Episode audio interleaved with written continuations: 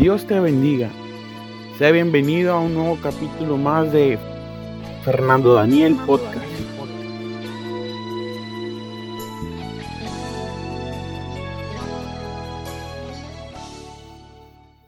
Hoy traeremos un tema muy importante que será de bendición para todas nuestras vidas.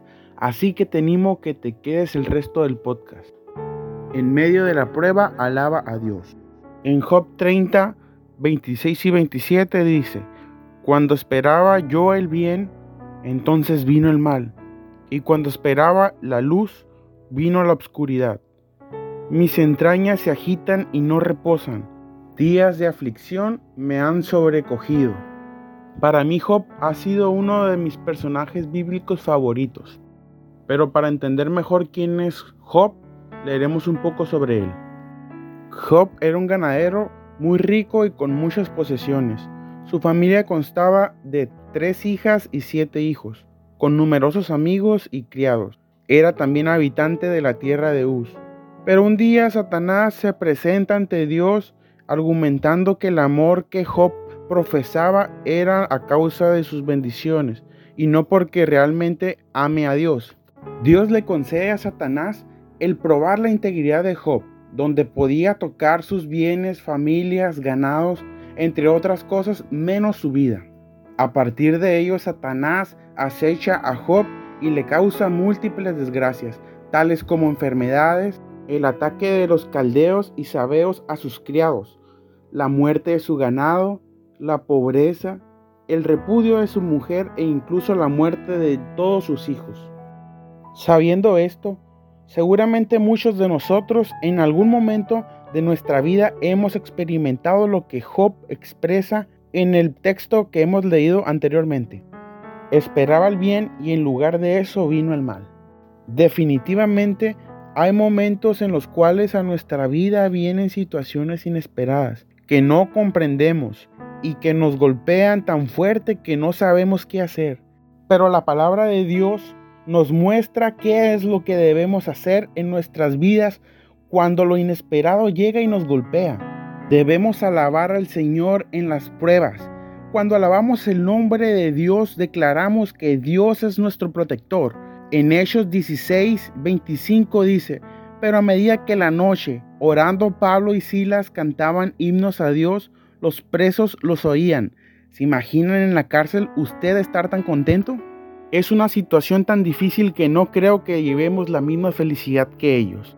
Pero ellos tenían muy en claro quién era su refugio y quién los guardaba en la angustia. Cuando ellos cantaban alabanzas al Señor, sentían una liberación tan tremenda que la misma presencia de Dios bajaba en ese momento. Aun cuando veamos que todo va mal, debemos de alabar el nombre de Dios, cuando alabamos el nombre de Dios, declaramos que Dios vela por nosotros. Aun cuando quieren echarte en un pozo, Dios vela por ti. En Jeremías 38:6 dice, entonces tomaron ellos a Jeremías y lo hicieron echar en la cisterna de Malquías, hijo de Amelec, que estaba en el patio de la cárcel.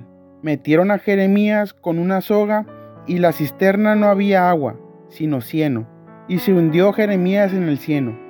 Cabe aclarar que el cieno es una mezcla de tierra con agua.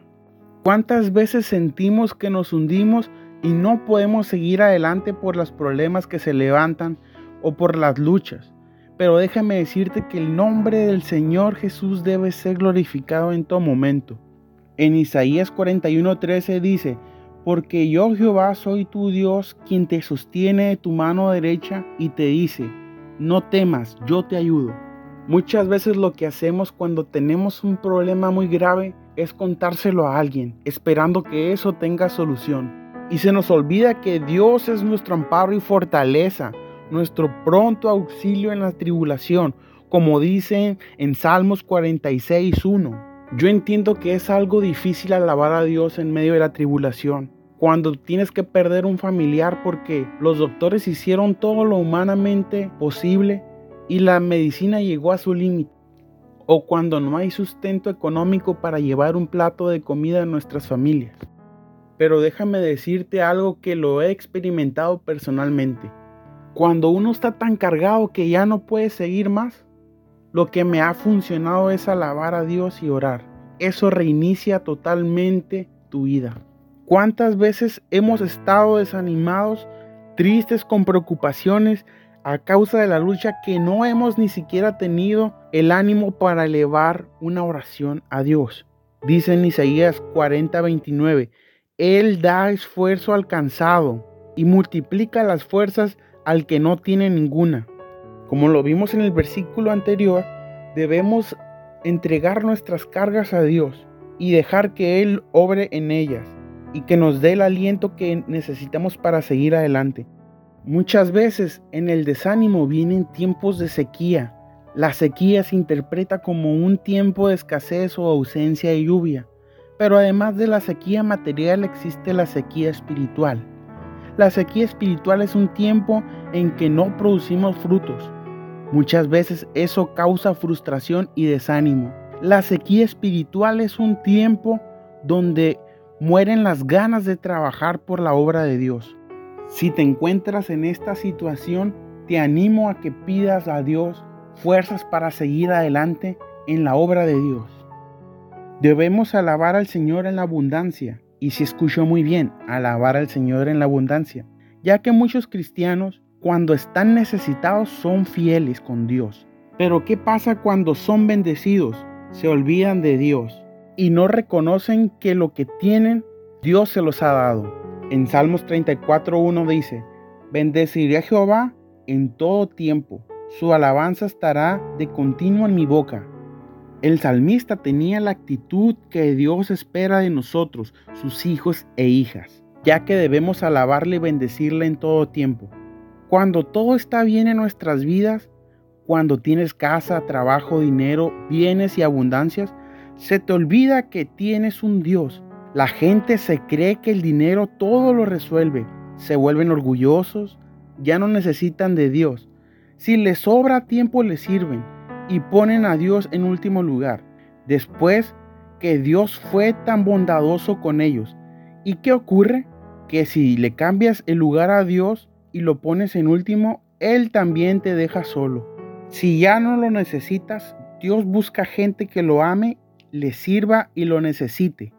En Deuteronomios 8:11 te dice, cuida de no olvidarte de Jehová tu Dios. Cuando olvidamos de Dios, entra la soberbia en nuestra vida y decimos, todo lo que tengo es por mis capacidades y por mis fuerzas. Cuando alabamos a Dios, dejamos que Él trabaje en nosotros. Permíteme contarte una pequeña historia. Una vez hubo una reunión de herramientas para arreglar sus diferencias. El martillo ejerció la presidencia, pero la asamblea le notificó que tenía que renunciar. ¿La causa? hacía mucho ruido y además se pasaba todo el tiempo golpeando. El martillo aceptó su culpa, pero pidió que también fuera expulsado el tornillo. Dijo que le daba muchas vueltas al asunto para hacer algo. El tornillo aceptó también, pero pidió la expulsión de la lija. Hizo ver que era muy áspera en su trato y siempre tenía fricción con todos. La lija estuvo de acuerdo, a condición de que fuera la expulsación del metro, ya que siempre se pasaba midiendo a los demás como si él fuera el único perfecto.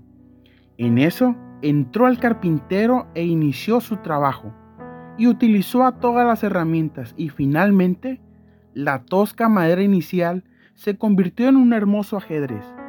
Cuando la carpintería quedó completamente sola, la asamblea se reanudó y empezó la reunión. El serrucho tomó la palabra y dijo, Señores, ha quedado claro que tenemos defectos, pero el carpintero trabaja con nuestras debilidades. Muchas veces pensamos que Dios no puede trabajar en nuestras debilidades, pero en 2 de Corintios 12:9 dice, "Bástate de mi gracia que mi poder se perfecciona en tu debilidad.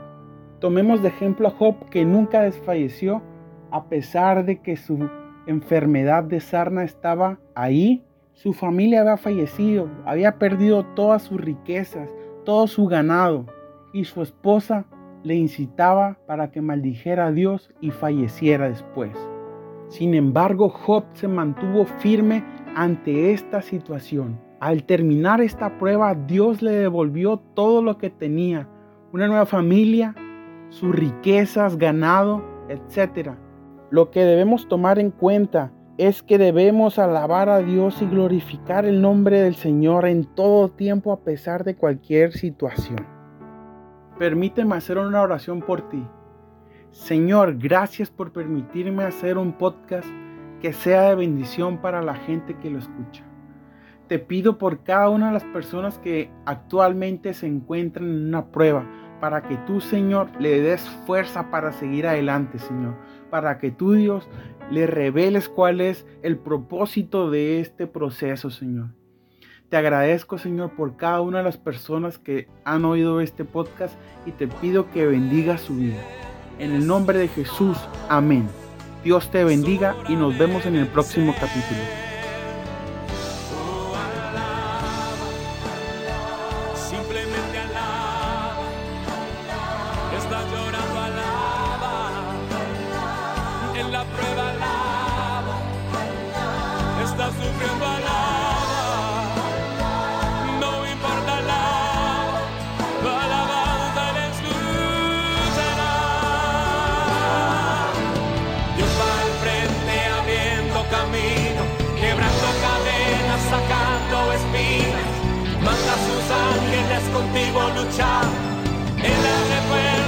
nadie puede cerrar.